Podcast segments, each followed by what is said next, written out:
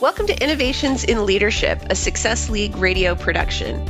This is a podcast focused on customer success and the leaders who are designing and implementing best practices in our field.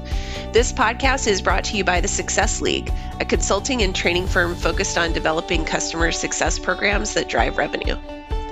My name is Kristen Heyer, and I'm the host of Innovations in Leadership and the founder and C E O of the Success League. Today, I'm joined by Kim Landau, the Customer Success Solutions Manager for Monday dot com.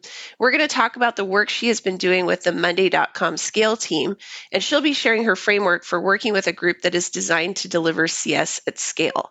So, Kim, welcome to the podcast. Hi, thank you for having me. Happy to be here. Before we dive into the topic, can you tell me about your own career path into customer success? Okay, so I started my career path more than twenty years ago as a Q A engineer and moving into management positions of Q A groups and business analyst groups. And although it's not a pure C S role, this is where I first tasted the customer's needs and point of views. Yeah. So by understanding what we're aiming to deliver, thinking about the best customer's experience and trying to address their true needs. And this was all done through trying to envision how we expect customers to consume uh, the product. So today yeah. it's Monday, uh, Work O S. Um, and that's by receiving uh, feedback from the field. And it gave me a good foundation for my journey as a customer success and customer-facing roles. Got it. Before, you know, official work and in, in the technical side of things, did you have any jobs in high school or university that sort of would have led into customer success at all? Uh, not, not really. Uh, okay. I studied English in university, so very different from what I'm doing today. Yeah, you know, it's funny. When I ask this question, there are a lot of people that study something completely different than, you know, sales or communications or business. There's been music majors on here and English major, you know, I think you might be our first English major. Really? So it's, it's, yeah, it's interesting to see what leads people into um, C S from a school standpoint.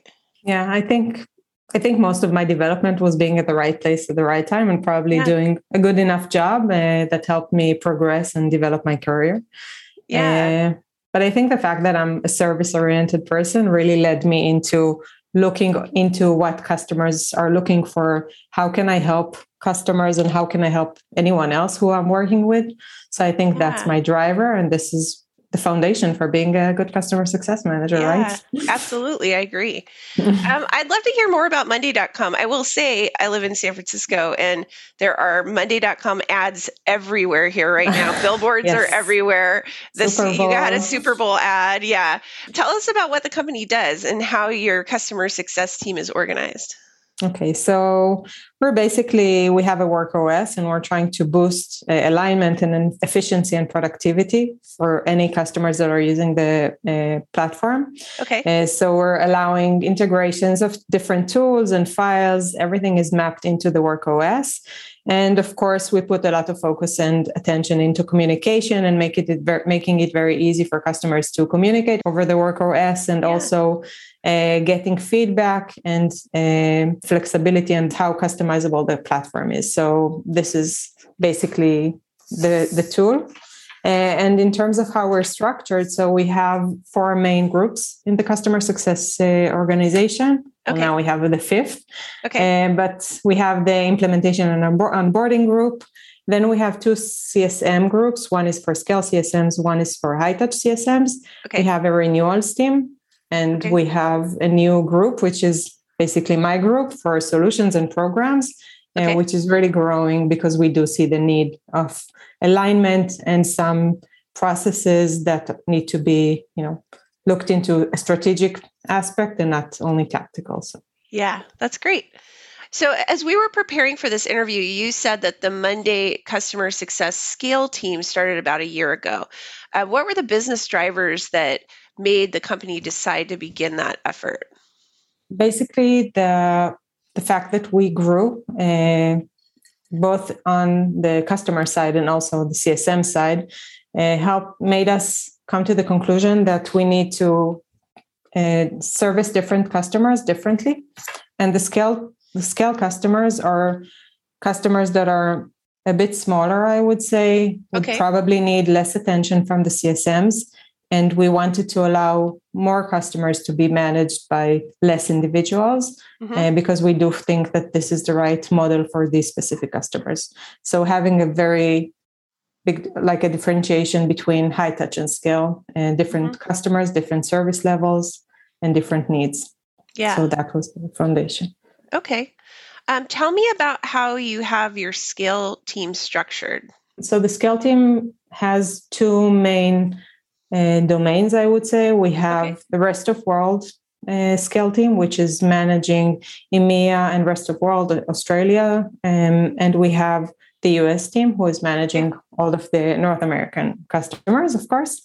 Okay. Um, and in twenty twenty-two, what we did is we subsegmented the scale customers a bit again. So okay. not only having them all scale, but understanding that they vary, and we have many of the, these customers, and we need to give them different services. So we have uh, digital customers, we have light customers, which are customers we do want to be proactive with, not just reactive. And we have the premium ones, which are customers we identify have uh, more potential in growing and need our attention because they're a bit bigger in how they're currently structured. Got it. Okay. Yes, you've subsegmented then your segment of scale customers. Yeah. I think that's interesting. Um, you know, a lot of people still today are kind of looking at their segment of s- customers that they would call scale or digital or something like that, and they're thinking of it as one big group. I think it's interesting to think of the needs of that group being different, even within a group like that.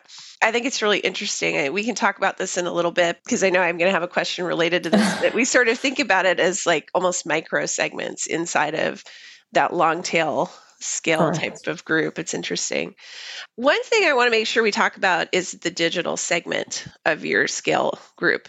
Um, I want to ask about this because I think there's a lot of fear in customer success about digital C S. I think that it's, it's true because we assume that digital means the customer is less important, or that digital means they're going to get a terrible experience. um, how do you think about what digital means? And how do you think about it maybe differently than that? First, I can relate to the fact that it's, you know, causing some fear uh, for yeah. C S Ms. Uh, I think it's a new uh, approach to customers. And I think we need to be very careful into not, you know, identifying a group of customers all as only digital.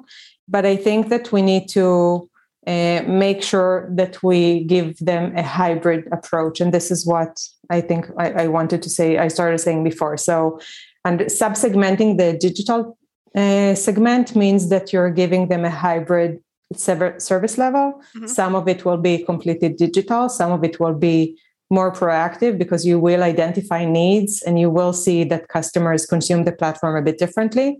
Uh, and the, the ability and the understanding that you need to be hybrid, this is, you know, I think how you can refrain from being fearful about the, the segmentation. So, yeah. Well, I think, you know, if you think about it as consumers, we have purely digital experiences all the time, and they're mm-hmm. great. I love Amazon. I know not everyone does, but I do. And I love it, it in part because, you know, when I go to Amazon, they present me with stuff that I might be interested in, and I usually am, and I'll go click through it. So it's a, it's a nice experience. And I've never talked to a single soul from Amazon, and yet they're presenting me with things that I'm interested in all the time. And so I think you can have really great, purely digital experiences. The human side of it is really, I think, thinking through what do you need to deliver to your customers to get them what they need. And that takes a person or several people usually, yeah. and, and, you know, your product. So I, I think that there can be really great digital experiences, and we should sort of start to think of it that way versus kind of that fear that everybody has about, oh, it's not going to be as good because it doesn't have a human. No, I think I think you're right, but I really think about, you know, what is the platform and how exactly, you know, people are consuming it. So yeah. if we'll take, for example, Amazon is a good example. I don't know if there are too many competitors, I would say, to right. the Amazon platform, right? So yeah. uh, this is one thing. If we talk about um, SaaS platforms, which are, if you purchase just a product or you purchase a license, today it's very easy to move from one uh, you know, product to another. And what I think makes the big differentiation is the service level. So at the end of the day, you're not just another customer. You're not just another number within the customer, you know, amount of customers that we have. And if you do feel the personalized approach, even if it's how you said, uh, having tailored uh, ads that are relevant to your interest, or if it's a, a C S M understanding or seeing that there is yeah. an issue or something that you would need help with and reaching out to you, even if it's through email, uh, then I think that's what makes the change and that's what makes the difference. So it's not always a feature more or a feature less, but I think it's the service level. Yeah. And this is why I think we need to be hybrid. Yeah, that's great.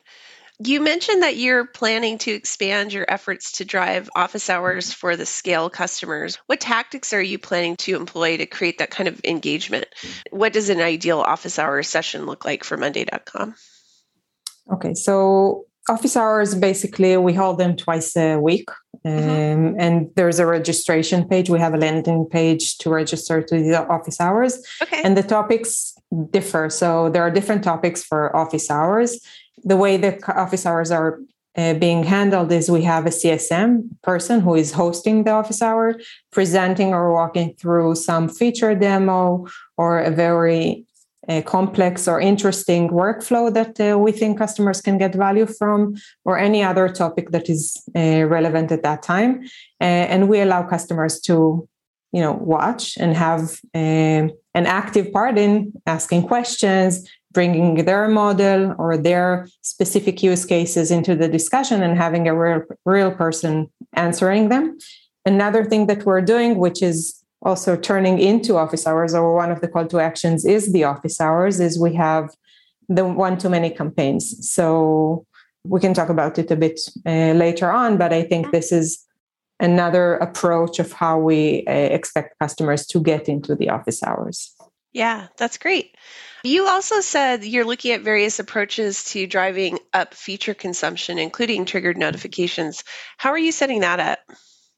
Um, so this would be mostly the one-to-many campaigns. Uh, okay. When we thought about the one-to-many campaigns, we had, uh, there are two approaches that we can uh, look at for one-to-many campaigns. You can either say, I want to define a healthy customer journey and then send trigger-based campaigns to customers that are not healthy on this uh, journey.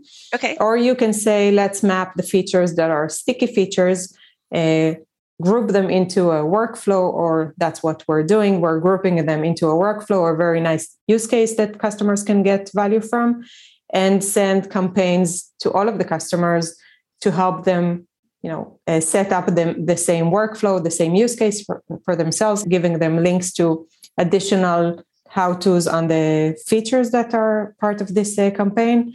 Uh, and what we think is that it gives value to customers that are not using this. And it also gives value to customers that are already using the feature, because it's a different use case that they maybe never thought about before.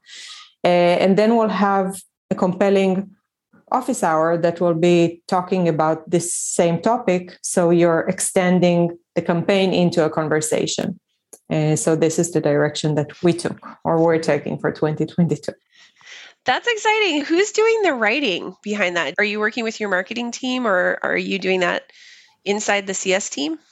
Uh, so it's inside the C S team. We have, okay. I'm working with one of the C S Ms who is assigned uh, to this project. Uh, and she's uh, basically also getting help from the team members themselves. It's a very short, it should be very easy to consume, right? We were not planning to having a long article. We want customers yeah. to read it and not to send it to the trash bin. So uh, she is writing a short explanation about the topic, what we're going to present. There's a short Loom video, two, three oh, minutes okay. Loom video. And then there are links to additional content consumption if you're interested, and a link to office hours. Oh, that's great. And I love that you're using video for that um, too. So I'm assuming your person who's doing the writing is also creating the video. Yeah, she's. Yeah. How mm-hmm. do you like using Loom? That seems like a great tool. Yeah, it's a very nice tool. It's very easy to consume, very easy to, uh, you know, take and retake and record again and again, because many times you, you're not following the same script that you wanted to uh, to run uh, when you first drafted it. today in the gi- digital world, I think it makes it a bit more a personal approach. If you're a, a real person recording your experience and uh, walking through a solution, I think it's easier for people to consume this type of content. Yeah, yeah. What tools do you have in place besides Loom to manage customer communications at, at scale, and how are you using those? Um, so we're using Braze. Uh, this is our marketing oh, okay. platform, and we're using Braze to also send the campaigns. This will also allow us looking at, if we're sending a campaign to a person who just received another campaign yesterday, maybe we'll choose to, you know, wait a few days or a week just to give them some breathing time. We don't want to Great. bombard our customers with uh, uh, too many emails coming from us. Um, so uh, Braze allows us to do that and to look at the frequency and the people who receives uh, receive emails from them. So. That's great. How do you plan to measure the success of your scale team this year? What are the metrics that you see as most important for that group? So we do have the metrics that are more around how do you uh, touch base with all of your customers or a portion of your customers in a quarter, uh, and also, of course, retention and expansion. This is goes without saying, right, for majority of the C S Ms. But if I'm looking specifically at these two features that or these two projects that I mentioned, uh, we're looking also at their success. Um, okay. So for the campaigns, we're looking at the open rates and click rates of the campaigns. And we do want to see how these fall into attendance in office hours. So also an mm-hmm. increase in the office hours attendance. And another thing we'll do is we will measure the feature consumption for the sticky features that I mentioned. We're going to target in each of the campaigns. So looking at how we consume, how a customer consumes them before the campaign goes out, and then a week after, two weeks after, and we'll define the cadence. Uh, so this will be along the way. We'll get there as well, but uh, we're measuring for, from different uh, angles. Got it. That makes sense. So if somebody's listening and they're thinking, I need to get started with a scale program or a digital program, what would you suggest? How would you have them think about getting started with that? I think before defining strategy, you first need to think about who your customers are and how do you think would be the most beneficial way for them to be managed and serviced. And it really starts with that. You cannot define a scale direction or approach without fully understanding and tailoring it to your customers' needs.